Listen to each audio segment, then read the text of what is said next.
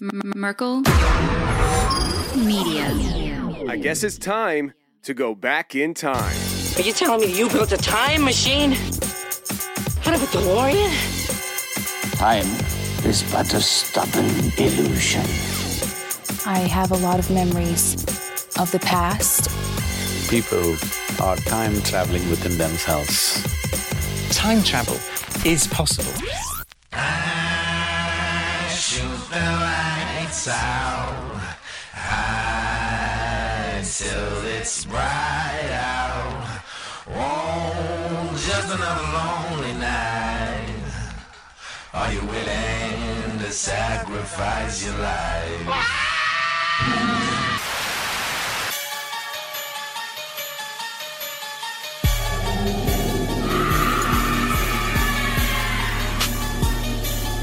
They're staying in the shadows.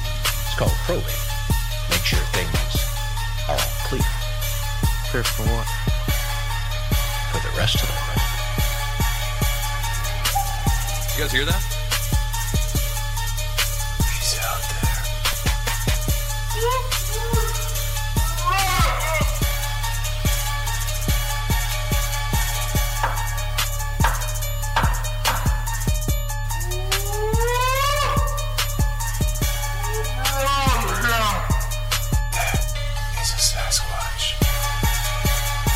Okay, I'll reload it.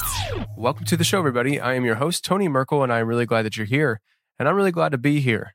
If you've had an encounter or a story you'd like to share with me for the show, go ahead and email me at theconfessionalspodcast at gmail.com or go to the website, theconfessionalspodcast.com, hit the connection section, and you can reach me that way as well. I don't care what the stories are. It can be Bigfoot, UFOs, aliens, ghost, government conspiracy, dog man, doesn't matter what it is. But if you've had an encounter story you'd like to share with me on the show, go ahead and shoot me an email. Also, I want to remind you guys that we're going to be doing that show, Get to Know the Host. So if you have any questions that you'd like to ask me for the show, go ahead and shoot me an email with those questions as well. Tonight we have a great show coming up. David is coming on the show. He wants to share some of his paranormal experiences he's had throughout his life. So without any further delay, let's get to David. Okay, tonight I have a great guest coming on, David. David has actually contacted me through email a while back and we were chatting back and forth and stuff and it's great to have you on tonight, David. How are you? Hey Tony, doing doing really good. Thanks for uh, having me on. Absolutely, man. Now, David, are you um are you a professor? I believe that's what you said to me at one point, or you teach at a college or something like that. No, I, yeah, I'm not a professor um, at all. um, no, I uh, so uh, well, I have, I have a podcast um, called Jew and Gentile Show. It's on Jew and Gentile Jew and Gentile Radio, um, and uh, people can you know it's on iTunes, all the other platforms. But um, I teach along with Aaron Marshall um, at UNCW. It's University of North Carolina, Wilmington. We're not not at the school, but we teach on campus and off campus. And so we teach um, apologetics, which is uh, it's it's a, it's a Greek word apologia, which means to to give a defense. And what we get to give a defense for is Christianity. And um, I'm my name's you know I'm a Jew, um, uh, David Halevi. That's you know that's my name, which just means the Levite, Halevi, the Levy. But um, but I believe that Jesus is the uh, Messiah, the Jewish Messiah. Um, and so, uh, you know, obviously there's there's most people on the on the planet don't believe that. Um, and so, but uh, you know, one of our uh, one of the writers in the New Testament, his name was Peter, and um, he said that we should always have a, be able to give a defense for the hope that's within us. So we teach things that um, a lot of philosophical things. So you know, um, what is truth? How do you know what when something is true or false? Um, we teach um, a lot of um, philosophical arguments for God. So just general theism. So how do you know there is a God? How, how can we know that God exists? Um, logical thinking. We, we we teach critical thinking skills. So no, I'm not a professor, but um, uh, been studying this stuff for a long time. I went to uh, Institute of Jewish Studies in Philadelphia uh, kind of in your neck of the woods, and then um, and then went to Bible school and, and, and that kind of thing. So yeah. Okay, that's really that's really cool. Now, uh, with you saying all that, is there any way people could contact you if they have questions? Because you know you just gave a great resume, and I'm sure there's a lot of people out there that might you know want to ask you a few questions along those lines. Oh, sure, yeah. So um, they can they can go to Facebook, Jew and Gentile, uh, Jew and Gentile Show. Um, they can reach me at Jew and Gentile Podcast at gmail.com. That's Jew and Gentile Podcast at gmail.com. Or they can tweet at us at uh, Jew Gentile. So that's at Jew Gentile. Awesome. That's great to know because, you know, with all that you just laid down there and stuff, I'm sure there's people out there like, well, maybe he'd be a good person to ask a question I've been wondering for years. So that's great to know. Uh, now, bringing you on tonight, you know, you have some experiences that you wanted to share that you experienced as a kid, and then later on in life, uh, you experienced some other things. I know one of the things that you experienced later on in life. Last time we talked on the phone, you, I believe you said it happened like six months ago or something like that. Um, yeah. We didn't talk about this in the pre-interview, but I definitely want you to share that with the audience tonight. Uh, but why don't you start sure. with, uh, you know, what happened to you as a kid?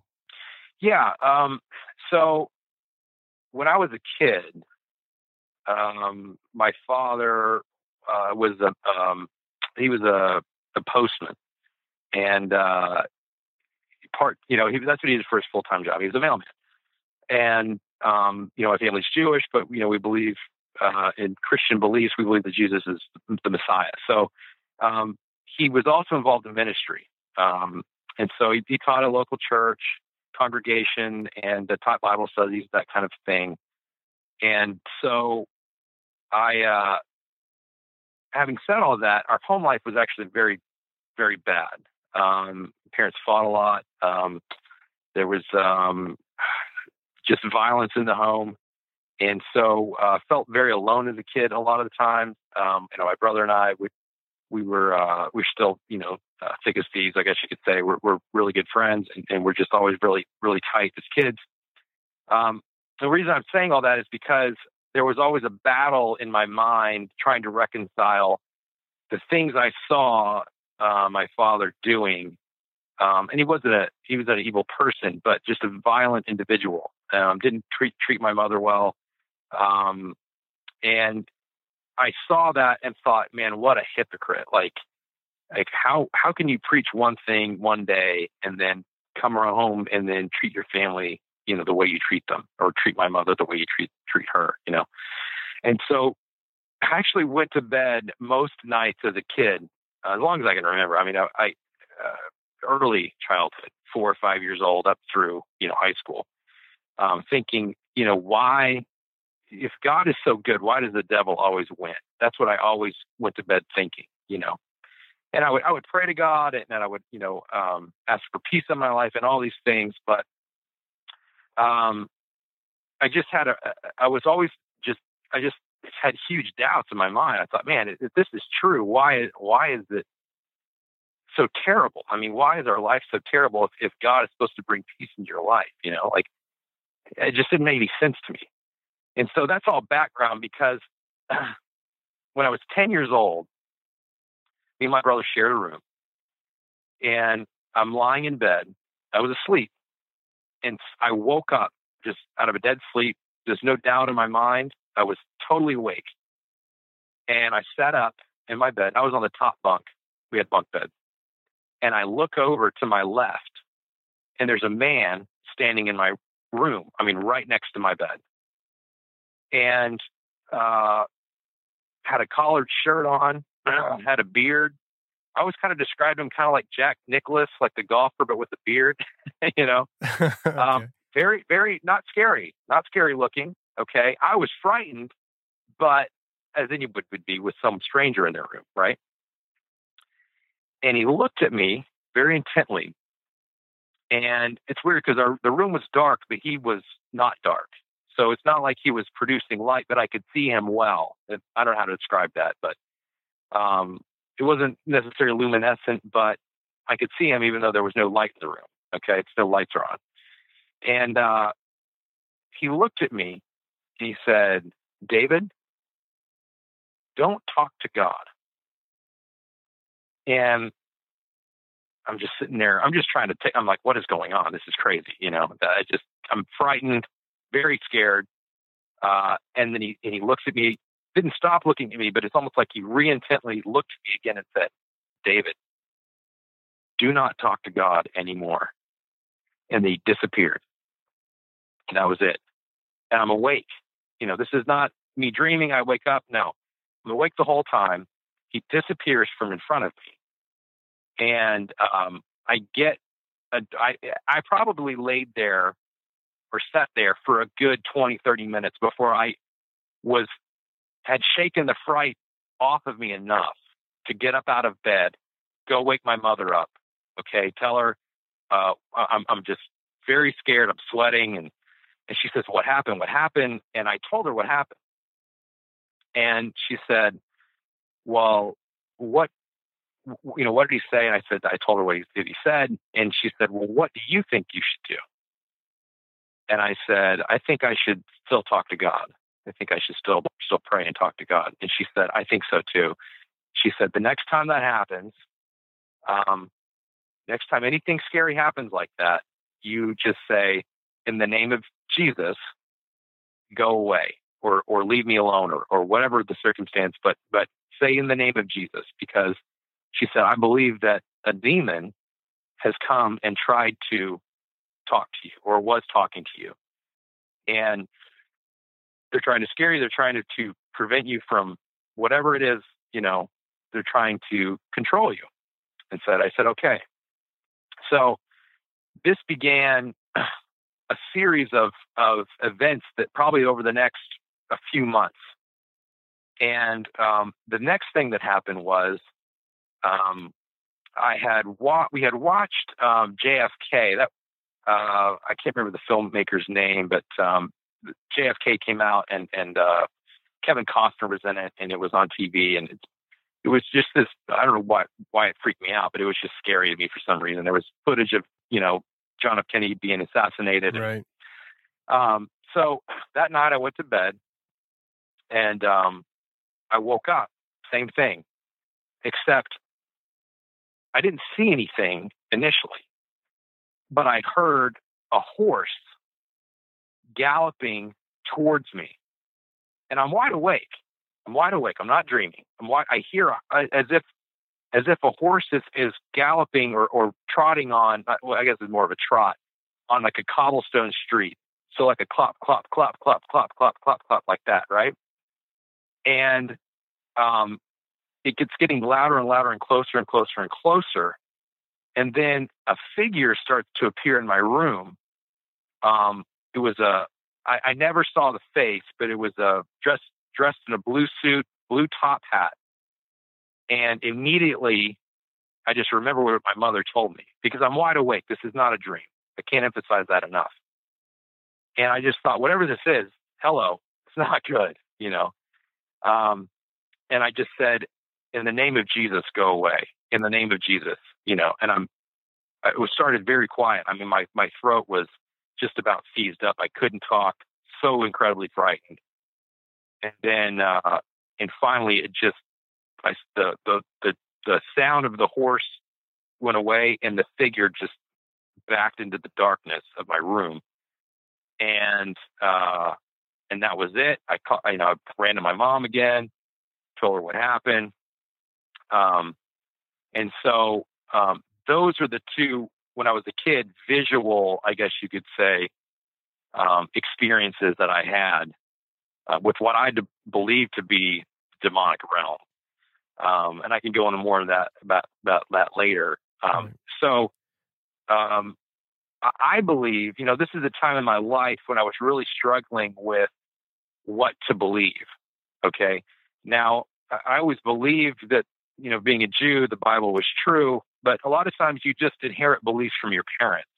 And so at some point in your life, those beliefs have to either become your beliefs um, or you toss them aside and say, no, that's, that's, I don't believe that to be true.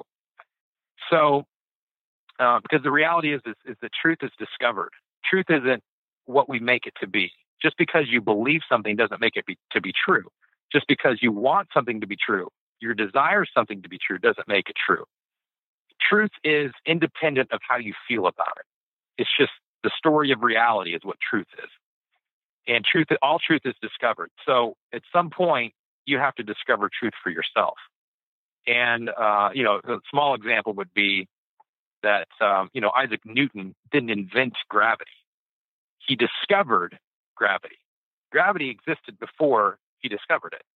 Okay, and if you stop believing in gravity, does that mean you float away? No, of course not. Gravity is it is a truth. Whether you believe it or not, you're affected by it, and that's how all truth is. And so, at that period of my life, I was really questioning not even whether whether things were true, but just the consistency of what people were telling me were true, which I thought factually were true. That is, that the Bible was true, that there was a person named Jesus, that he was the, the perfect Jew sent, you know, into the world to save the world and reconcile God back to re- reconcile the world back to back to himself, back to God. But you know, that's all fine and dandy what's in your head But when it's lived out in front of you in a way that is just so the opposite of what it should be. Um, that's where I was. And I think, you know, um, without verbalizing it, I think that the adversary of God, also known as uh, Lucifer or Satan, however you want to say it, um, he he is intent, you know, on making people stray from uh, the uh, umbrella of God, if you will. That is, he, he does not want you to believe in God. He doesn't want you to believe that this person Jesus existed. That that um, because he's, he's called the adversary for a reason. He's, he's the antithesis, the adversary of God, and so he uses uh, demonic influence. He uses you know um, fallen angel influence to direct people away from the truth. And I I think that's what was happening to me. I think that I was getting oppressed in a certain way. Uh, for whatever reason, I don't know. I mean, if anything, it just drove me towards belief and, and, and reliance on God to protect me. So, um, for whatever reason, though, that those those two things happened.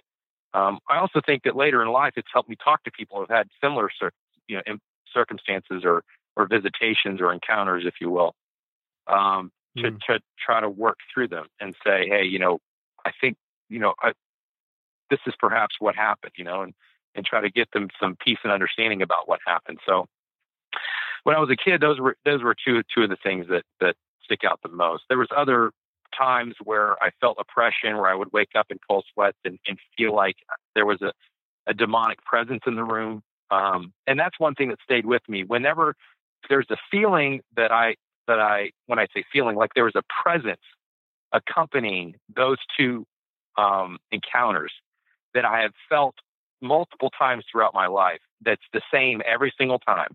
And it's like I know the presence of evil is near me. It, it's almost like a like when you smell chocolate cake, you know what chocolate cake smells like. You know what I mean? Absolutely, absolutely. Well, before we go any further, let me ask you. Uh, yeah. When this demonic entity is there and it's speaking to you, and tells you don't talk to God anymore.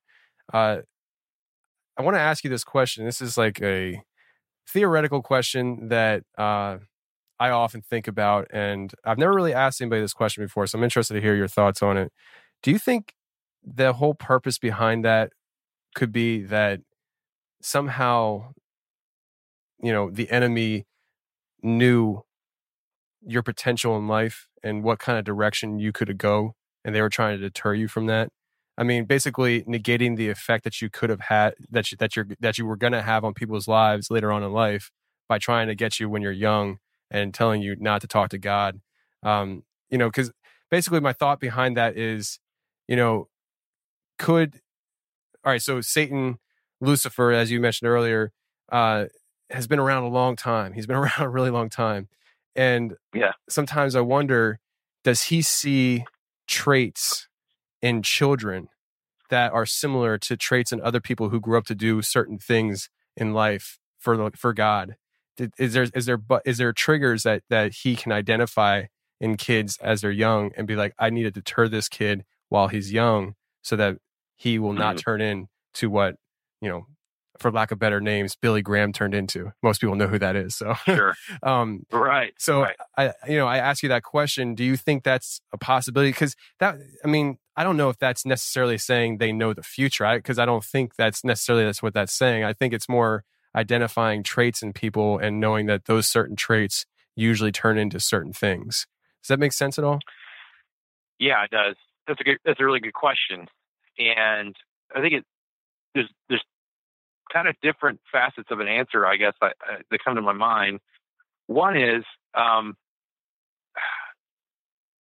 and, and it's funny because I was just reading something um, uh, earlier today regarding this, but um, throughout throughout Scripture, um, you see God actually uses sometimes um, the enemy to direct His people in a certain direction.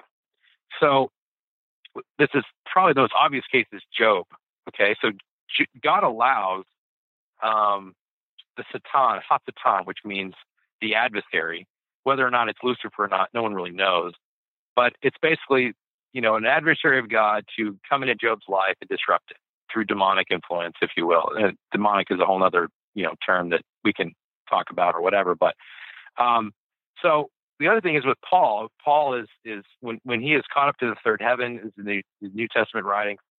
Um, afterwards, he talks about it. I think it's in Second Corinthians, in his epistles to the Corinthians, about how he boasts in his affliction and he and he and he talks about after his he was caught up to the third heaven, that is his he he he goes and basically to heaven and meets meets with God. Whether in the body or out of the body, he said he doesn't know. But after that, he is sent a thorn in the flesh from the devil to afflict him. By whom? By God. And the reason being so that he boasts in it's basically to keep him humble. Um, so that's one, one kind of a theological way, I guess you could look at it is sometimes God uses the enemy to direct people back towards him and to keep them on track. I don't know if that's what was happening, but the other answer I would have is when I think about your question, like like I said, it was a good question, is although Satan doesn't know the future, he does know God's plan for the future because God's told everybody. So biblically speaking, um, you know, God uses the Jewish people in a very specific way. And so he separates them out of the nation of Israel in order to bring the Messiah through them so that through the death of the Messiah, the whole world, the whole Gentile world, is brought back to him under one roof, if you will. Okay. And so Jewish people like myself, who also are believers in the Messiah, I, I think are just even a greater target for the devil because, you know, God uses Jewish believers. I believe in scripture, it's very clear. All the apostles were, were Jews. The whole new early church was Jewish. Um, and everyone knows that the Jewish people have been the target of Satan from the beginning. I mean, wh- whether you're even believing God or not, it's obvious to see that the Jews, there's some kind of hatred for the Jews that goes beyond every rational explanation. And so I, I, I just personally think that um, I believe this to be true. It's just not my, you know, it is my opinion, but I believe it's based on you know some some objective facts that that Satan just hates the Jewish people, and so he really hates Jews that believe in Jesus, um, which I'm I'm one of. And and at that point in my life, you know, I wasn't really. You know, I knew the facts, but I hadn't really put my trust in it. I hadn't put I hadn't put my trust in the science. So I think you're you, uh, you definitely have a good point that he he certainly may try to get people at a certain age based upon he knows where the plan is going. He's trying to disrupt that plan, God, and so he's going to do everything he can um, to do that. Yeah. And people who aren't seeking, you know, kids that aren't seeking, that you know, you know, you know, pretty. I mean, you can put ten kids in a room and realize real quick which kids are are thoughtful and, and care about other people, and which kids just want to disrupt and misbehave and and don't care about that kind of stuff. So I, mean, I don't think it's any different from the supernatural realm if you're looking at individuals to see which ones are going to be the troublemakers as far as um, not on your side or, or on your side, if that makes sense. So. Absolutely. And what you what you said a few minutes ago, you know, about how God allows certain things to happen, maybe to keep you on the right path you know maybe that maybe that's something that was going on i mean you said that how, about how you know your home life was very hypocritical and you know, being in that environment, you know, could easily turn somebody into the product of their environment. And so maybe Mm-hmm. something telling you it's some kind of entity coming to you and saying, don't talk to God, which is directly against your nature. Maybe that's Mhm. just a push in the right direction for you to be like, uh, I know that's a lie. So I'm going to go the Right. opposite, complete opposite direction of that. Yeah. Well, that actually makes, I mean, you know, my creator knows me well, and I'm the most stubborn person on the planet. If someone tells me not to do something, guess what? I'm going to do it. I'm just going to be okay. Uh, yeah, I'm going to have to do that now. So, um, Yeah. so yeah, but uh, yeah, so that's yeah, Well, stuff. I mean, the description that you gave earlier with the hat and everything. Have you ever Yeah. heard the people talking about the hat man? No. Okay, so there's people, there's a lot of people, and that, obviously there's a lot of people they call him the hat man, but there's a lot of people out there that talk about seeing a shadow entity that doesn't have a face, but you can tell it's wearing like a lot of times it's Victorian clothing or a long trench coat with like a either a top hat or some kind of fedora. But it's it's character where it's like either uh, he usually comes to children and he is either usually peaceful and a child is not like feeling threatened at all or he's extremely uh, scary and the kid has a horrifying experience but Mhm. it's a common description where they say that he's a shadow figure that has a top hat and i actually first heard about this whole hat man thing on another podcast called into the fray with shannon legros and Mm. i heard the show that she did and i was talking to my wife about it we were driving to jersey we had like an hour and a half drive and i started talking to her about it right away when we sat down in the car and so i turned on the show to let her hear it and I look over and her face is just like horrified. And I'm like, oh my gosh, like she's getting scared. So I, I turned it off and I asked her, are you okay? And she's like, yeah, I'm fine. It's just what they're talking about. I saw as a kid. And I was like, really? I was like, we've been married for almost 10 years. And you're just telling me this now? You know, like uh, what is, what, what Yeah. is this? And so she, she proceeded to tell me a story of when she was a little girl and she was sick at home and uh, her mom left to go get more medicine from the store and she's by herself and she saw this shadow figure entity in her house in the standing in a doorway and the only thing she could do was hide under the covers uh, but she was terrified. And um you know she, we actually did a show i think it was like ep- episode three uh we did a show on it where i had her on and we talked about it. And uh you know i just when you said that it just reminded me of that that common you know story that a lot of people share about the hat man. And uh you know Mm. i i believe that these uh entities a lot of them are demonic. And so you know uh it wouldn't surprise me if multiple people are seeing the same thing in various locations Yeah. Well, I got chills. That's crazy. You know, and and um, it's something that it's extremely frightening. I mean, even as an adult, I think back and it's scary. You know, and uh, I- you know, I pray over my kids every night. Um, that, that you know, pray protection over them. That God would keep evil from them. And uh, I think it's extremely important. And I, look, I know most of your, you know, some of your, many of your listeners, you know, are probably go, oh, whatever, you know, this guy's religious opinion or whatever uh, which is fine. I understand that. Um, but I, I would just say, you know, um, that, you know, when it comes down to it, you have to ask yourself some questions. And some of those questions would be, okay, you know, if, if you have seen something like this, I guess there's enough people. I, always kind of go back to Bigfoot, if, if you will, like Sasquatch. You know, there's enough people out there. You can't discredit all of their, you know, there's something going on. Okay. right There's some entity out there running around the woods. We don't know what it is. You know, we, we can discuss it all we want or whatever. Um, but, you know, some, something is happening. Okay. So people around the world, um, as far as these, these kinds of circumstances, like the Hat Man, okay, they're, they're seeing something. It's, it's, it's consistent, somewhat consistent all over the world, different age groups, different kinds of people seeing it. Okay. And I guess my point is it's not physical. This is not materialism. Okay. There are, there is something beyond the physical world. And so the next logical question is, okay, well, then what is beyond the, the physical world? And so then you, then it gets into, okay, of all of the world views out there, what best explains this phenomenon?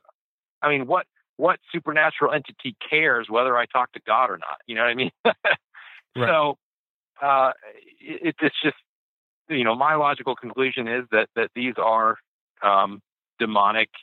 These are demonic influences, and and and I also think that the supernatural realm is it's much greater and much deeper and much more. I want to say real because I, I believe that we're created to be physical beings, but you know, even as individuals, we're two we're, we're two spiritual, one part physical. We have a body, we have a soul, we have a spirit. So two thirds of our being are spiritual, and just one third is physical. So uh, there's a whole realm out there that I think is very dangerous to seek out. But at the same time, when it does affect you as an individual, you're going to want to have some answers, you know. And and and I and and all I know is every time I've had uh, an, an encounter like those or that presence of evil, when I say the name Jesus the Messiah, it flees.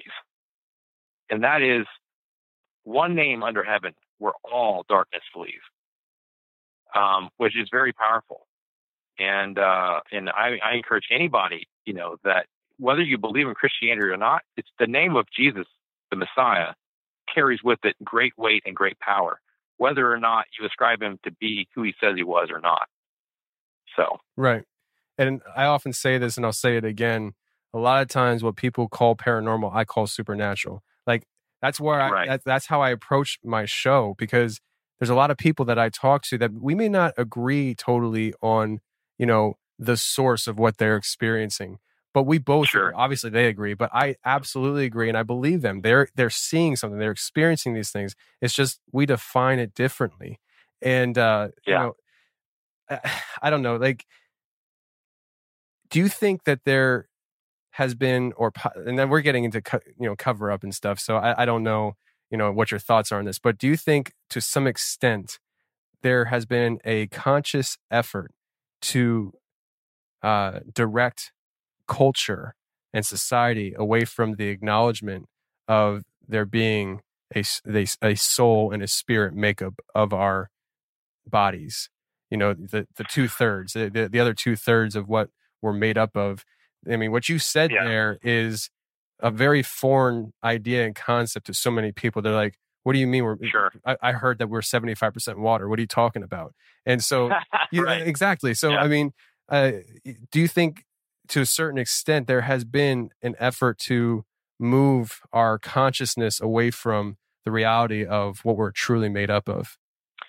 Oh, without question, without question. Um, I wouldn't put it on a level as like, you know, conspiracy theory, like you know, uh, for for like JFK assassination. Goes back, go back to that example, Right. right? There's so many theories on that conspiracy theory, and there's been cover up. I, I think it's unquestionable. There's been cover ups regarding that, but um, the reality is is that the the the the line that's propagated by all all uh, public school and um, in science, that is uh, mainline science, is materialism. Uh, some or the other side of the coin is naturalism, which basically says that we are merely molecules in motion. And as, as Richard Dawkins says, famous atheist, uh, you know, biologist, uh, we're just molecules in motion, and we all just dance to our DNA. That is, there's no difference between you and the ant that you accidentally stepped on on the way to work. There's zero difference. It's just that somehow you ended up being molecules in motion that make you a human being, or what we would describe as a human being. And then the ant just happened to end up looking like an ant. But even the rock next to the ant that you squashed, there's really no difference between you and the rock. It's just molecular makeup. That's it. And so that under that worldview, which is you know a Darwinian evolutionist worldview, um, there is no room for the supernatural world. We are just there is only physical. That's it. Um, which philosophically you run into every problem under the sun if that's true. Because if that's true, there's actually no way to prove that that's true because reason and consciousness don't even exist because molecules in motion can't make decisions. molecules in motion can't come to conclusions. I mean, molecules in, lo- in motion don't have the laws of logic to reason out what's true and false because at that level, there is no true, there is no false, there is no wrong, there is no right. There's no no difference between raping a baby for fun and being Mother Teresa because under the Darwinian evolutionist worldview, where materialism is all there is, all we are is molecules in motion, from the zoo to you, if you will, or from amoeba to man, right? There is nothing of consequence. And so once you impart or once you import um, an outside entity that becomes the creator, that you now have imported morality. And because without an, uh, uh, an outside objective source of morality, there is no morality. And so, what the predominant worldview of today is, whether it's the United States or communist China or, um, you know, communist fascist Russia, if you will, is that materialism is all there is. And so, because of that, the supernatural world can't exist. And so, I would say it's just a byproduct, if you will, of the materialistic Darwinian evolutionistic, evolutionistic worldview. Um, so, is it a cover up? I, I, don't. I don't think it's a cover up, but is it absolutely fought against from that perspective of mainline science and mainline political uh, persuasion, I guess you could say, I would say absolutely. That's a very thorough answer. I, I really appreciate you sharing that. okay. I, I, I, don't. I know that sounds corny to say it like that, but I was just, I'm sitting here thinking, okay, I'm getting it. I'm feeling it. um, with, with, what you said, though, uh, no room for super, the supernatural realm within the scientific community uh, w- when you said that, it my mind just went off in a total different direction, and I started thinking about uh, the the the um, the CERN facility. Uh, if people don't uh-huh. know what CERN is, you can go online and check it out. It's you know Google it C E R N. Uh, you're you're going to get a lot of different um, results. You know, so you know read through it and watch some YouTube videos and and you know decide for yourself what you think CERN is. But it is a real place. Uh, as far as I understand, in a trucker's terms, it's a some kind of particle accelerator uh, that is about yeah. I believe 17 miles uh, in length. It actually is underground uh, between I believe France and Switzerland, and they do a lot of. It's it's one of the I think it's the most expensive machine ever built to man and uh, basically there's a lot of scientists over there doing a lot of different experiences or experiments but the scientists that are over there are experiencing some things and you're getting some leaked emails coming out whether they're authentic or not i don't know but you're getting right. you're, get, you're getting these emails and notes being leaked out from cern supposedly that they're opening portals by doing these mm-hmm. by smashing these particles together and things are coming through these portals now, that's rocking these scientists' worldview because the supernatural is not supposed to exist. What they're literally, ex- if this is true, I, I, mark all this with if it is true, they're right. literally experiencing what isn't supposed to exist by their own scientific definition. And so when, when you know, put that, put that in your pipe and smoke it because it, it will, it, I mean, talk about rocking you. I mean, it's like if somebody were an atheist and God appears right before him. It's, it's literally something like that for a scientist who has these. They they know what they believe. They know what is true, and all of a sudden, everything they know is true is thrown out the window in a very dramatic fashion. Um, right. I, I don't know. I don't know if a lot of people out there know about CERN or not. Um, I've you know done a lot of YouTube videos while I'm driving the truck, kind of thing. But that's kind of how my mind shot off when you said that because it's it's true. Uh, there, there is no room for the supernatural when you when you live in the scientific community. Right. Yeah, and you know, it, and it comes from from many centuries of of philosophical thought that's been affected by guys like David Hume um, and Immanuel Kant. You know, David Hume, eh, one of his famous uh, logical, um, I can't remember what they're called. It's like a I can't remember, but basically he, he, he just said the miracles aren't possible. Um, and the reason is because miracles aren't possible.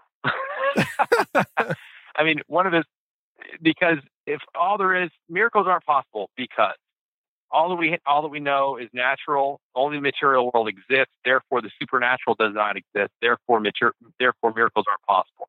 So, I think any layman can see that that's circular reasoning. But that's how scientists approach things. That well, no, this can't be true. This this seemingly supernatural effect or cause can't be true because materialism is true. Because matter is all there is.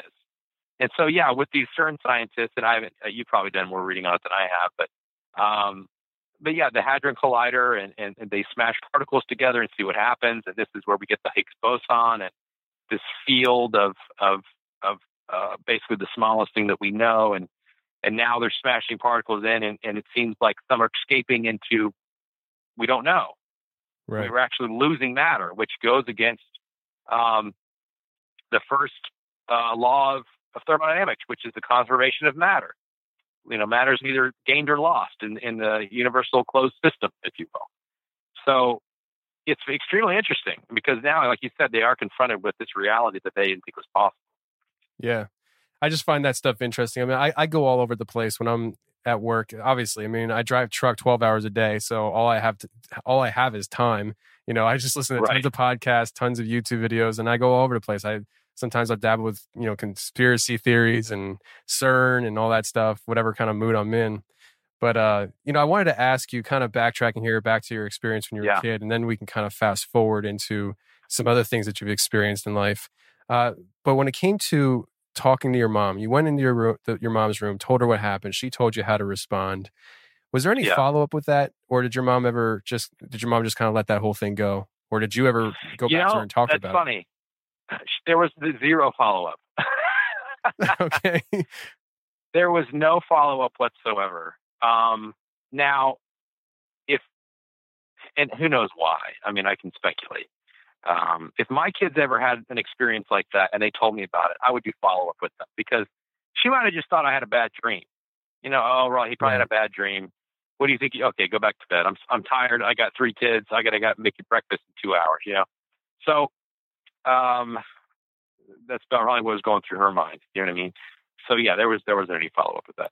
okay, gotcha. Yeah, because I mean, I'm the same way. I mean, we got our first kid coming this year, and you know, you think about things like this a lot, you know, and you know, as it is right now, I walk around my house praying over it, and when I have a kid, I'll probably do it twice, you know. So Yeah, uh, right. but uh you know if my kid were to come to me and say daddy i i saw this in my room or you know i was outside you know a teenager comes home and says hey i was walking down the driveway and there was these three huge lights hovering above the house well, what was that about and you know like, Yeah. for me and maybe it's because who i am and obviously i'm i'm uh, paying attention to these kind of things there there would be tons of follow up and i would probably want to escort my kids out of the house next time and all that stuff you know and uh i just i was curious about that because everybody has different responses to these kind of things like sometimes parents don't believe sometimes parents tell you how to respond but they don't follow up sometimes parents are oversensitive and they push the kid away by keep you know prodding at it and saying you know asking them questions that the kid doesn't even know and it just scares the kid more so you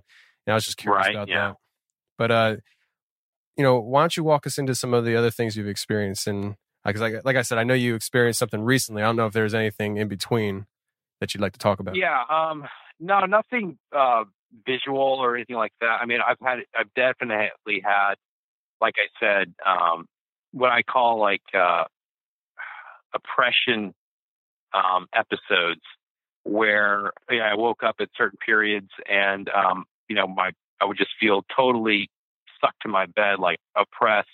Not sleep paralysis because I could move, uh, but just the presence of evil was there. It's just like it was with me, and um, and I would just you know I would just say in the name of Jesus or in the name you know I'm, I'm a Jew so we say Yeshua, but um, the name of Yeshua you know go away or um, uh, lech lecha, lech uh, lech lecha, which is get out of here, like go, and so um, that's happened many times. I mean, um, many times. My wife's had that experience. Um, she's had she had a couple of experiences where uh, which her brother actually had too in a similar time period where she was alone. Um, we used to live in Pennsylvania, um, and we we lived in this old house. It was uh, from the 1830s or 40s. There was actually a double homicide in the house in the 70s. Um, that was kind of creepy. Yeah. But uh, but uh, one night she was there, and then all the windows were opening and open. Uh, not opening. That would have been freaky. Um, but uh, you know, it was a it was a you know uh, spring night in Pennsylvania, really nice. And someone was walking around the house whistling, and she kept looking out and couldn't see anyone there whistling. And but that someone was just whistling, like whistling this tune, and she said it just chilled her to her core. Well, she ended up talking to her brother about this, who was living out in we were living in Bucks County, and they were in, she was living in West Chester at the time, and uh, and the same thing happened to him. So that's that's just kind of this weird, bizarre thing. And she said it was very, just felt very evil and that kind of thing. Um, so you know, I don't know, you know, take that for what it is. Some kind of maybe there's a Whistler man out there that I don't know about. You know, yeah, maybe you know, I don't know. It's so local to me. I'm Um, intrigued. Yeah, right. But uh, um, so, but kind of fast forward um, to yeah. Well, now it's been probably I don't know, maybe eight months ago. Um, but um, I have a theory, and and I don't know whether it's true or not. You know, it's totally non-falsifiable, if you will. But uh, it, it kind of plays into time and time again. The script, Hebrew scriptures talk about uh, God commands the, the Israel, Israelite people not to do any kind of divination. Um, that is, trying to contact spirits, not to use witchcraft, not to use sorcery, because these are all things from Lucifer. They're all things from the devil. And so you're actually dealing with things that you have no idea the effect. Um, and so there's a famous story in, in the Bible where Saul, King Saul, wants to know what's going to happen in a battle the next day. So he goes outside of Israel proper and finds this um, witch. She's called the Witch of Endor. And he asks her to call up uh, and see what's going to happen. And she ends up calling Samuel, the prophet who's been dead now. Uh, he calls up Samuel, and Samuel, he, so he uses a medium, okay, a witch. And Samuel says, You know what? I'll tell you what's going to happen. Because you did this, you're going to die tomorrow. That's what's going to happen, you know. And sure enough, Saul and Jonathan die the next day. Saul and his son. So um, that at, at uh, Beit Shan. So that's a place in Israel, Beit Shan. But that's where they fell in battle. Um, the point being, I think when you start, uh, and this is where I caution myself and I caution other people, when you start researching these kinds of subjects, in other words, when you start trying to figure out what the enemy is doing, the enemy gets pissed. They don't like that. Absolutely. And um, every time that I've tried to do more research or study this subject, um, I've only had bad bad things happen. Like just either uh, a, like like I said before, like demonic oppressions or what have you. Really bad dreams, extremely scary dreams. Um, so but this all leads. Sorry about the long-windedness, but No, this fine. leads up to um, I, I started reading Exo Vaticana by Tom Horn and, and Cris Putnam.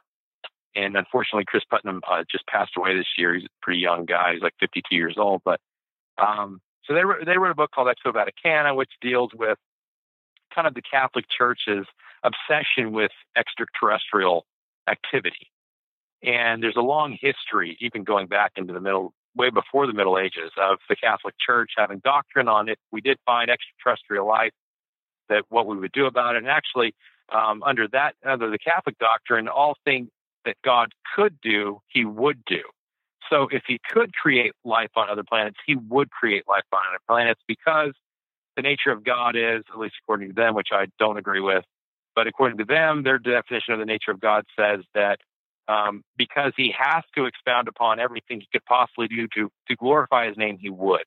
So they've always had a doctrine of of, of that there is ET out there and that they are most likely benevolent, um, yada yada yada. Okay, so I started reading this book, started doing some more research on it into what you know. Obviously, you know, um, people are seeing something, whether it's uh, actual aliens, extraterrestrials, or whether they're demonic entities. There's a debate going on. I fall into the, the category of demonic entities. Um, but uh, for more um, actually scientific reasons, what I can go into if you want me to later. But but basically, uh, you know, some people think that aliens are from other planets, that they actually uh, that traveled here. Some people think they're interdimensional, which I would say that they're just demonic. Okay. Um, so I started doing all this research and, and, and, reading that book and some other material and from other guys, and it's really well written. And I, I think it's a good book for your listeners if you know they're into it. If they think that might be interesting, this is actually very interesting. The book, um, Exo Vaticana, but um, I started having bad dreams and uh, demonic dreams, um, and um, like dreams with gray aliens in them and stuff. And I had never. Now, I was now I'm thinking, okay, I'm just this book. It's kind of this weird book, and it's talking about aliens and stuff. That just makes sense, you know. When you sometimes when you dream, you sleep, you're just trying to work out stuff. But it was more than just, a, you know, subject matter dreams about aliens. You know, it was it was they were scary, very very scary. Um, and so this all culminated. And I actually stopped reading the book after this because it freaked me out so much. um, like I said, about eight months ago, I'm in my bed. I wake up I'm just, I just did like that, that, that presence, like I said, chocolate cake. I smell it. I know what it is. Demonic presence is in my room and I feel something pulling at my legs. And I look over and there are two um, small gray entities pulling at me. And they're literally, I'm getting pulled off the bed. And it was almost like, it was, it was beyond physical. I don't even know how to describe it. It wasn't that some pulling on my sheets or pulling on my foot. It was like almost like pulling at my being. And I immediately, I couldn't get anything else out but Yeshua, which is Jesus in Hebrew. And I just said, Yeshua, Yeshua, like that. And I start screaming and they disappeared. Boom, gone. And my wife wakes up and she said, what's going on? Like, what happened? What happened? And, and I just, I, I had a bad dream. I had a bad dream, but I was totally awake. And um, after that, I walked through my whole house and I just prayed and, and um, called for protection over my house. And, and uh, it was extremely frightening. Now, um, I'm sure some some people who believe in alien abduction say I might have been trying to be abducted. I don't believe that at all. Um, but uh, that's that that was the experience. Extremely frightening. I mean, I'm just thinking about it now. I'm, I'm sweating, but that's what happened. Wow. So these these gray entities, did they look like your classic grays? I would say close.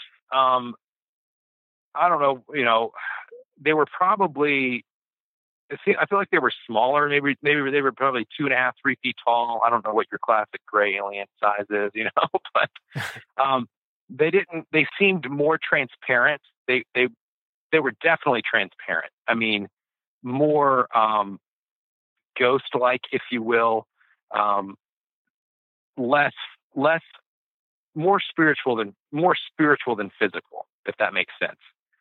Um, so I know a lot of times descriptions, you know, people see gray aliens very physical, very flesh and blood kind of a entity. This was not like that. Uh, yeah. So when when they were pulling at you, could could you physically feel them pulling at you? Well, that was the weird thing is that it's not like this is what I, I can't even. It's hard to describe. When I say it was almost like they were pulling, there was almost like they were pulling at my spiritual self, my non-physical body. Like, but the weird thing is, when my my my leg was was being pulled off the bed, but it's almost like they weren't totally physical. So what they were pulling on, as far as what I was connected to, wasn't totally physical either. I don't know if that makes any sense.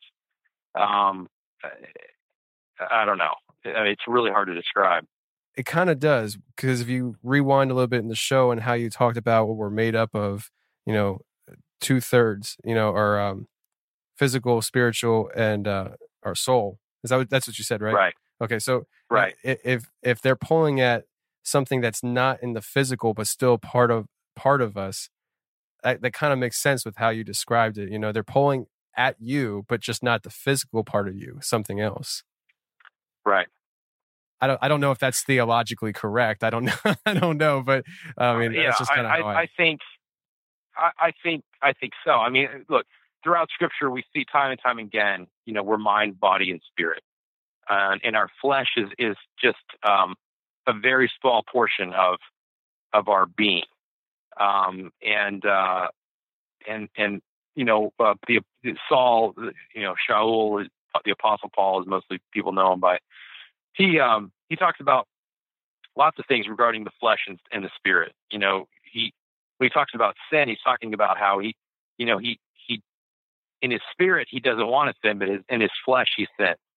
And so basically, you know, the physical nature of us and how we are, the state that we're in after the fall of man, you know, our physical body just wants to sin, even though our spirit are, is willing. You know, he says the spirit is willing, but the flesh is weak.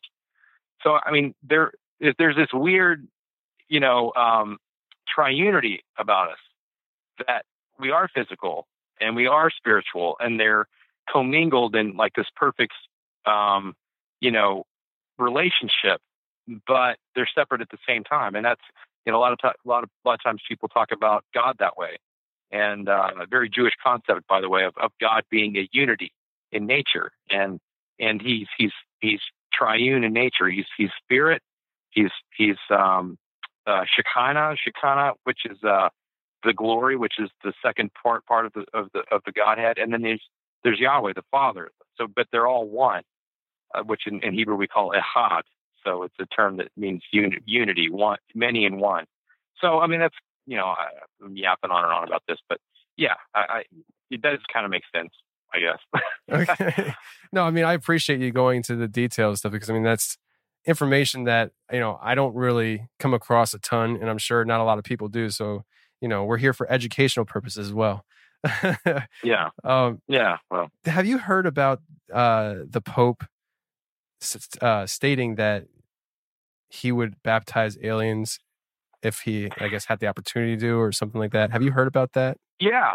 Yeah, absolutely. And that was more of a recent, you know, headline with uh, the current Pope. Um, but um, it's not a new concept. I mean, this is something that the Catholic Church has always.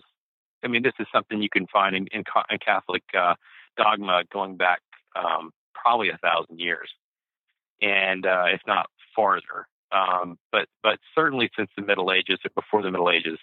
Um, and uh, so yeah, he came out about it. But you know, actually, I talked to a Catholic priest um, maybe four or five months ago. We we had a, a guy come in and talk to our group at um, at UNCW, and he's a Catholic priest. And somebody asked him about that, and he said, and he volunteered the information. Oh yeah, he's like, oh yeah, that's a common. Yeah, I mean, it's not controversial. That's what Catholics have always thought. And so, um, yeah, they just think that now. I think he he might have said something to the effect of wanting to change some some kind of get ready for the inevitability of it, if that makes sense. Um, but yeah, it's, it's not something bizarre to the Catholic world, if you will. That's really interesting because I thought that that was something new, but apparently that's something that's been t- taught for a while. Yeah, yeah.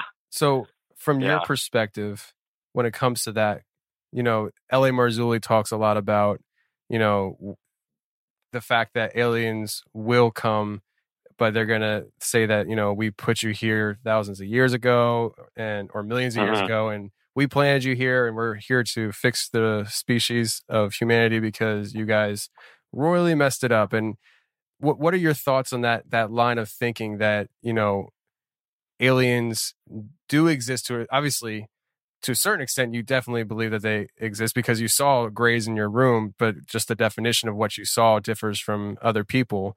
But do you think it's it, it, that's maybe a narrative that could play out where you know that we do see aliens come to this earth you know with a certain message but uh i don't know like how to frame that question other than just throwing it out there and seeing what, what you want to do to with reaction to it? Yeah. Well, it's a very popular um, line of thinking within uh, Darwinian evolutionistic, evolutionistic, I can't even say this anymore, um, evolutionistic thinking. And uh, it's something that Richard Dawkins has talked about and other atheists have talked about. And it's a concept of panspermia. That is, that aliens planted life on this planet. and and then they could they're going to come back, or or maybe this is them trying to come back and contact us. You know. Um, so um, will that play out in the future? It may. It may play out in the future as as entities coming and saying that they are something, but they're not. I would. I wouldn't. I would. I don't think that they're physical beings. I don't think that it's just this other kind of race of humanoid out there in the great expanse of the universe. Um, um, but you know, there's there's something called the Great Deception in, in the Bible, and Jesus talks about it, and basically that every person will fall away. Um, if it, you know, even the elect, if it were possible, that is, even believers uh, in uh, the God of Israel, if it were possible. Um, but the reason why I reject the idea that there's a physical humanoid entity out in the universe um, actually has nothing to do with um, scripture. Uh, and I, you know, Michael Heiser, who we had on our program, and I've, I've, discussed with this with this topic with him and personally, is um, that is off the air. Uh, so I won't quote him or anything like that, but um, basically, you know, he doesn't have a problem with there being ET out there in the universe. Um, and and I, I, would like to maybe discuss that with him further because the scientific impl- implications of the possibility of that happening are so remote that really no one takes it seriously.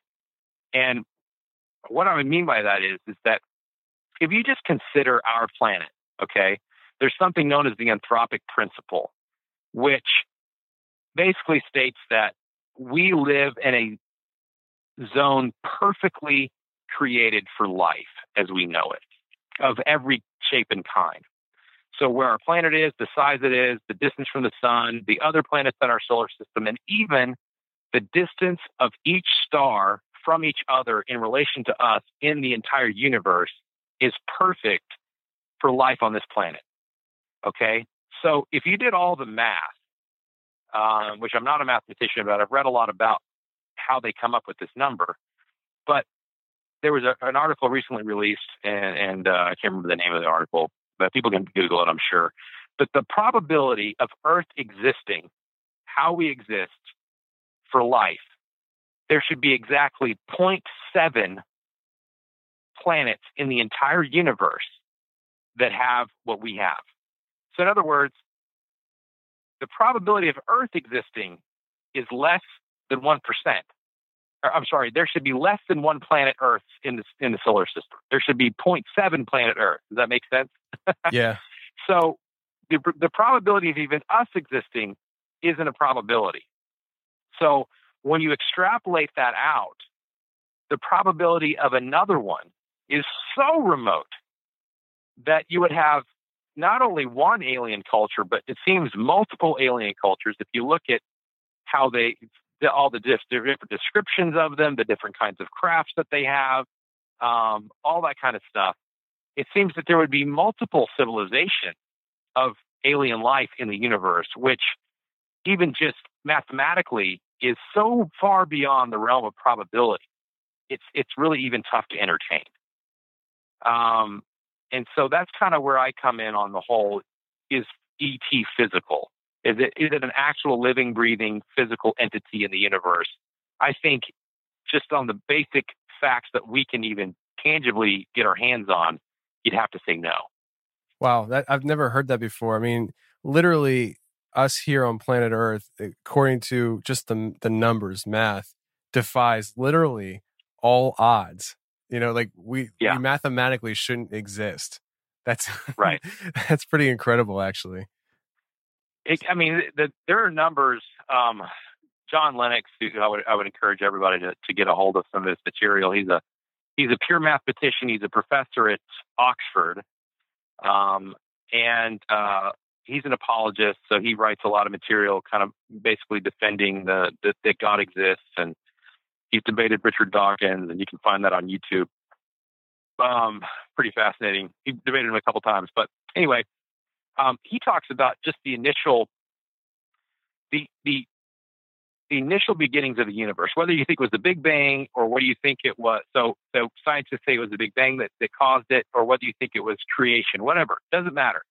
The initial um, circumstances for the Big Bang, the probability of those initial circumstances existing. Um, that is, once you have space, time, and matter. So, how do you even get space, time, and matter? Unless you're a theist, there's no way of getting to that. There, you cannot have something from nothing. It, it's impossible. Um, so, what's the definition of nothing? What, as Aristotle said, what rocks dream about. Okay, that's the definition of nothing. Nothing. Okay. So, but the initial conditions, if the probability of those happening, if you were to begin to write the number, so it's point zero zero zero zero zero, and you just started writing zeros for the probability of this happening. If you began to write the number, there would not be enough particles in the universe that if you wrote a zero on every particle, there would not be enough particles in the universe to write the number. That's the kind of probabilities that we're talking about. It's probabilities that only exist in math because math is infinite. That's incredible. That's incredible. Wow. What was his name again? John Lennox. John Lennox. Wow. Yeah. I'm I'm personally gonna definitely look him up and stuff. That's great stuff. Oh man, he, there's tons of great YouTube stuff for you while you're driving.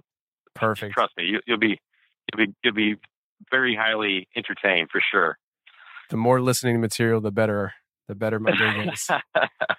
right.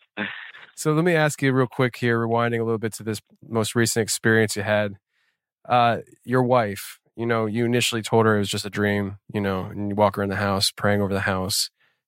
At what point did you tell your wife what you experienced and what was her reaction? I'm assuming underneath the content of or the context that I'm assuming you told your wife. Yeah, I didn't tell her. if she listens to this, she'll find out. Um, you know, I I think that um, as a husband, as a father, I think there's certain burdens that you have to bear sometimes, and um, you know, I, and, and there's stuff that, that that happened to me when I was a kid that um, you know I, I you're just now getting around to tell her about because you know it's just some things are buried so deep and some things are so scary. I think sometimes that, uh, personally speaking, I, I think I would just rather carry them and burden them than frighten her or or my children or something like that. You know, now if something like that happens to them, then I can better deal with it. I can say, okay, here's my story. This is what happened. This is what I think what happens. This is this is how you deal with it. You know. So yeah, to answer your question, she doesn't know. Wow, I didn't. I didn't other other that. people know. I, I have friends of mine. You know, other other uh, close close buddies that that um, I've told, but uh, you know, not not not her. She didn't. She didn't. She she won't sleep for a month if I told her. That's understandable. You know, and yeah, I'm so I'm just so uh, I guess chatty. You know, if that happened to me, I can't imagine not telling Lindsay what happened to me because I just I talk so much and maybe I need to take a lesson from that and actually you know start that's thinking good. before I, mean, I speak. If, she, if she can handle it and you know you bear your feelings and your, your burdens, that's great. And Well- you know, I do bear some burdens, you know, but I, I don't know. To me, uh, there's a line where I just go, mm, maybe I'll hold on to this one. You know. No, yeah, it's understandable. I mean, whether Lindsay can handle it or not, I'm I don't want to make her sound like a wimp, but there's some things that I think I probably tell her that she wishes I never did tell her. Let's put it that way. You know? right. Because it, yeah. there's a lot of things that, you know, and maybe one day I'll get to it on one of my shows where it's relevant, but I have there's a lot of there's a lot of information out there that I've come across from sources, not just people on the internet or anything like that. Like literally people that I've talked to, I know who are in the know. And there are things that I, I just I know that I'm not supposed to know. And I go and I tell my wife, and afterwards you're like, oh, should I have told her that? But then you're like, well, it's my wife. I can tell her anything, right? So Yeah. maybe there's maybe there's, true. wi- You there's wisdom able to. protecting protecting the spouse. Um, but man, I really appreciate you coming on here. Uh, is there anything you'd like to, you know, say parting, you know, ending the show tonight? Well, yeah, you know, um, I know you do a lot of a lot of stuff on Sasquatch, which I appreciate, and uh, you know, we're both fans of Wes's show, um, Sasquatch Chronicles. Right. Um, and uh, I'm actually uh, toying with the idea of writing a book um, called Bigfoot and Jesus. And um, I think that uh, you know, I think that there's incredibly good evidence, um, even secular evidence, uh, for the historicity and uh, death and resurrection of this person known as Jesus of Nazareth. Um, And if you compare, but also at the same time, a lot of times you start talking about Jesus to somebody, this is most people, and they, and they just it might as well you be you talking to them about your experience with Bigfoot. Okay, I mean, there's that same level of um, absurdity, denial. You're a kook. You're crazy. Um, there's the same level of uh, yeah absurdity, if you will, in people's minds because it's just become this joke in everyday culture. Jesus is a, a, a swear word. It's not. He's not a, a Lord and Savior. You know, Bigfoot is is a joke for uh, a, a, a beef jerky commercial. You know, it's not a real Right. thing out there. You know, but if you look at it from a purely evidentiary perspective, um, the case is overwhelming in both categories. And so, um, you know, when I think about your show and I think about Wes's show, I often think about, you know, all the correlations between eyewitness testimony, um, embarrassing details, that is, people who tell the most embarrassing things about themselves with no gain whatsoever, other than it's just the truth. And the same things occur in both um, circumstances, in, in, in your Sasquatch encounters and in the uh, um, eyewitness um, testimonies of those who, who saw Jesus crucified, buried, and then resurrected again. Um, and I just find that fascinating. And so, um, this is so off topic of what we were talking about, but you know, I'm just saying, No, it's as fine. far as the realm of, of Bigfoot and and then some of the things we were talking about, you know, uh, religion in general, and, and then you know the historicity and whether or not Jesus is who he says he was, the Son of God, and, and died and was buried and rose again for the sins of the world. Uh, it's it's an interesting correlation, and I think that um, people might be interested if you know if you're interested in the in the subject of Sasquatch, um, and even demonology, what we were talking about, study of, of I mean, I would I certainly say don't study demons, but just the, the subject and, and and just the origins of of who they are and and how not to deal with them and how to deal with them, if you will. Um, there's a great uh, a wealth of, of information out there for I think the most um, really important topic that any individual on the planet has to deal with, and that is: is this person Jesus of Nazareth? Is he who he says he was, and why? Two thousand years later, are there billions of people on the planet that believe this is true? Um, and because really the information and the evidence behind it is so much more overwhelming than Sasquatch. Yet people will will will believe in Sasquatch way before they even entertain the idea of Jesus. So Right. I don't know. I guess that's got my kind of challenge because that's the world I live in. You know, um, like I said before, you know, I have a podcast that, that deals with truth and and whether or not God exists and and the, the reli- reli- reliability of the Bible and and, and uh, all kinds of, of questions. You know, if, if if God is good, how can there be evil in the world? And like all these things that we that people want answers to. You know, we deal with those kinds of subjects and and uh, but you know, I'm also interested in Sasquatch and in all these you know more paranormal things because they are a reality. They are a reality around us, which is um, truth, and truth is discovered. And I'm trying to discover all the truth that I can. Wow, that's really. I mean, that sounds so interesting. I, I, if you do write that book, I mean, I would love to uh, be um, filled in as you write it because I'm, I'm fascinated with how you uh, approached it there. Because, you know, I kind of give it to you from a different angle here. I mean, I'll tell you a little story. Eh, when I first started talking about publicly about you know Bigfoot and everything with people in my everyday life, because for a long time I just kept it quiet because I didn't want to have to deal with trying to explain to people why I'm so fascinated with Bigfoot. I mean, I I literally Right. had a group online on Facebook, you know, Pennsylvania Sasquatch Research, that was growing, and I think it was almost a thousand members.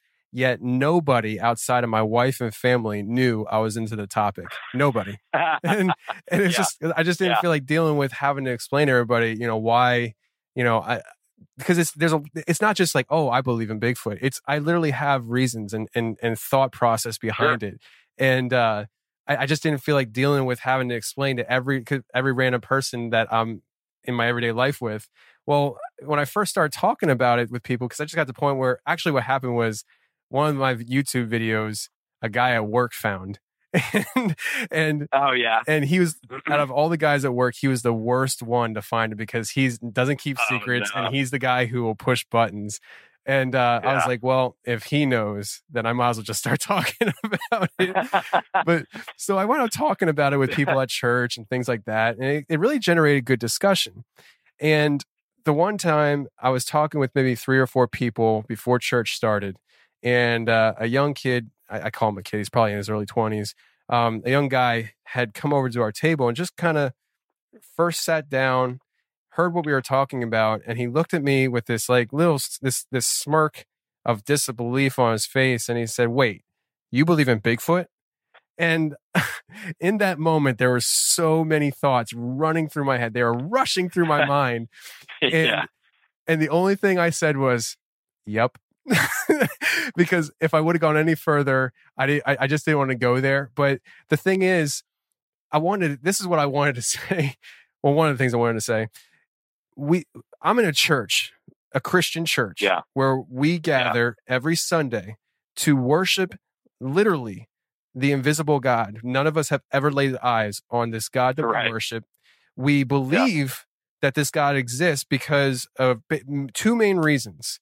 Uh, well, maybe a third if, if you claim that you've actually been spoken to by God or something like that. But for two main reasons would be you read it in a book or, uh, oh man, now I'm forgetting my second reason. you- someone told you about it. Ex- Yeah. Exactly. Thank you. That's, um, but my point is that you've never laid eyes on this, this, this God that you worship. And yet I'm the crazy one because I believe that there are thousands of people out there telling me that they've seen Sasquatch. Everybody has a different story, and a lot of these people Yeah. are sincere about it. I'm the crazy one. But you, you come to church every Sunday to worship the invisible God, and you say you believe the Bible, which is filled with supernatural occurrences, and you say you believe mm-hmm. all that.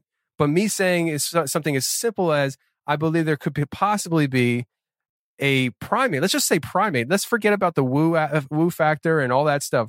I say I say that I believe that there could be possibly a primate, an undiscovered primate wandering around out there. I'm the crazy one, you know. And Yeah. so I, I- I just kind of when you brought that whole thing up, it kind of made my mind flash back to that because it's kind of like similar as to what you were saying, where it's like there, there's correlations here uh, that you know if you can connect the dots with. Yeah, there's correlations, and also I think you know, kind of going back to my original um, idea, probably the most important, uh, or one not of the most, but one of the most important kind of guess takeaways of just that whole idea of, of the two correlating is for for people who believe that Christianity is true to understand that when they tell other people, they're going to get the reaction like the kid at your table. Okay, the the you're a not so crazy person because, like you said, it is this invisible thing. It is this thing that we can't tangibly, um, you know, touch and, and you know feel with our with our with our five senses, if you will. Okay. Um, of course, you know, God says that His invisible attributes have been known to man from the very beginning, and that we impress that we and we suppress the truth in unrighteousness. That is in, in our own unrighteousness. That is that we don't want to know God in our sinful nature. I mean, we, we suppress the truth that He exists. We suppress um, the when we look at the world around us that He created it because it is such so obvious. I think to um, those of us who do believe that He is the Creator, that obviously this stuff just doesn't randomly happen. I mean, elephants just don't randomly pop into existence. You know, um, so. But yeah, I mean, I, there's there's the whole crazy factor there that that uh, and I think it's it's it didn't used to be that way. That's the thing. It's something that has come about in the last 150 years, where God has become a joke and has been replaced by a Darwinian evolutionistic evolutionistic. I still can't say that word, Tony. Um, Evolutionistic. evolutionistic worldview, worldview, which just says like matter matter is all there is. Therefore, there is no there is no funny thing going run around the woods because that evolved into something else a long time ago or whatever. There's tons of you know you run into all the different explanations or whatever, but yeah, yeah, you're right. Yeah, I find it fascinating, man. Obviously, you know, Bigfoot, that's my wheelhouse. I mean, I I, I kind of got my whole start in all this stuff, you know, looking into that topic. It's funny though, Sure. you know, the more you look into one topic, how things can kind of bleed together. You know, um, when I first started paying attention to Bigfoot online and things like that was really through Sasquatch Chronicles with Wes Germer. And yeah, uh, I remember coming across. I, I, I decided when I found his podcast, he was probably in the hundreds, and I decided I was going to start at episode one and work my way through it. And I got to the show with Gary Wayne and the Nephilim. And uh-huh. when I read the title, I was like, well, I have no interest in that. and, and I just yeah. passed, I, I passed over. I actually, that was the only episode I ever skipped on Wes's show oh, until, oh, wow. yeah. And, and then I was probably, I don't know, maybe a year ago or something. I went back and I listened to that show. And from that show, spawned this whole other wormhole that I started going down. And it's just funny yeah. how like a lot of these topics bleed together and people um I find a lot of times people try to contain this these things into boxes and they're like this is what it has to be because this is what I'm comfortable with. And right. by by doing that, you just kind of basically wipe out the playing field and and, and there's no rules of engagement, you know? And uh, I, I just think that, you know, people kind of need to ease up a little bit when it comes to the Bigfoot thing and all this other stuff. Like it's okay to think outside the box and allow yourself to to wander into other areas outside of Bigfoot if you think it might have some kind of connection. Like like the whole Nephilim Bigfoot thing. I mean, people think that there's there's a possibility that Bigfoot's Nephilim. Do I think that? Mm, not necessarily. No. Uh, it, is it uh, possible? Maybe. I don't know. I'm still looking into it. But I, yeah. the, the, point is, I, I can, I'm willing to go there. I'm willing to look into these things, and you know, obviously that's biblical stuff. So obviously, I'm willing to go there. But I'm more than willing to look into the ghost thing, the alien thing, or whatever you want to talk about, because, like you said earlier, people are experiencing these things, and so if they're experiencing them, they should be at least be talked about. You know, just like when when I approach the Bible stuff, like you know, if people has have a sincere question about the Bible, that sincere question deserves a, a sincere response you know? And so right. that's the way I view all this stuff. I mean, people are experiencing things, and because they're experiencing things, they deserve my attention, you know, and to yeah. look, be looked at. So that's how I approach things. Uh, David, I really appreciate you coming on the show. I'm sorry I, I, I took the last word there. Do you have anything else you'd like to say? no, no. Okay. No, I'm good. I, I, appreciate you having me on, Tony, and uh, it's been a lot of fun. And uh, you know, um, enjoy enjoy your other shows. Pretty scary sometimes. Sometimes I it's more like a daytime listen uh, when I'm working in my shop or something, you know. But uh, um, you know, I I guess my last thing would would just be to I would encourage people that um uh, you know you know based upon I what I think is objective evidence we have um, both inside and outside of Scripture that there is a, a creator God they, it's created every single person on this planet for a very specific reason. And they can find their peace and comfort and purpose, purpose in Him. Um, and if you seek Him with all of you, um, he, he, will find you. And um, and that is the God of Israel, the God of the Bible, and and you know no matter what denomination or or, or whatever else you know you want to uh, pin on it, it doesn't really matter. Um, there is truth. Truth is discovered, and you can discover it. And so the purpose of life is to know God and make Him known. And all of these subjects that we've talked about fall under that umbrella of seeking truth and trying to figure out just what in the world is going on. And so um, I believe it to be objectively true that that that that the Bible is true, and that that's where um, you know I, I gain a lot of my understanding and knowledge of the world around me. I mean, but uh, so I don't know. I just encourage people because I find solace in these encounters that I've had, knowing that the God that created me is is in control. And um, I understand that might sound like, well, I'm just using it as a crutch. Um, well, so be it. You know, I, I, find comfort in that. If that's a crutch, fine. I'm, I'm, a human being, and I'm and I'm not perfect, and I need help uh, in my day to day life.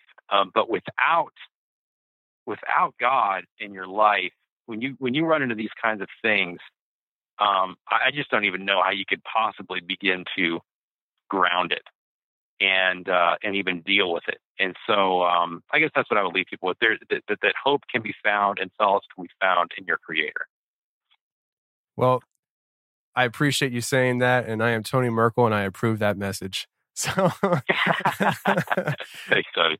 right on, man. Well, David, I really appreciate you coming on, and uh, you know, you got my number, so we can definitely stay in touch. And if anything ever happens, I that happens after today, I definitely would like to hear about it. So, really appreciate you coming on tonight.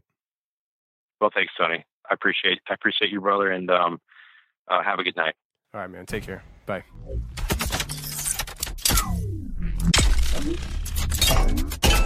Well, that's the show, everybody. I really hope you enjoyed it. Remember, if you've had an encounter or a story you'd like to share with me, feel free to shoot me an email at theconfessionalspodcast at gmail.com. That's theconfessionalspodcast at gmail.com. Or you can go to the website, theconfessionalspodcast.com, hit the connection section, and you can reach me that way as well. I just want to give a quick shout out to everybody who's been sharing the show on social media. It's been really helping a lot. The show's been growing a ton, and it's only because you guys have been sharing it around with your friends and family. So please continue to do so. Sharing it on Facebook and Twitter is a huge help, and it helps the show grow so much. So thank you very much for doing that, guys. I really appreciate it. Thanks a lot, guys. I really hope you enjoyed this week. Take care. I'll see you next Saturday right here on The Confessionals.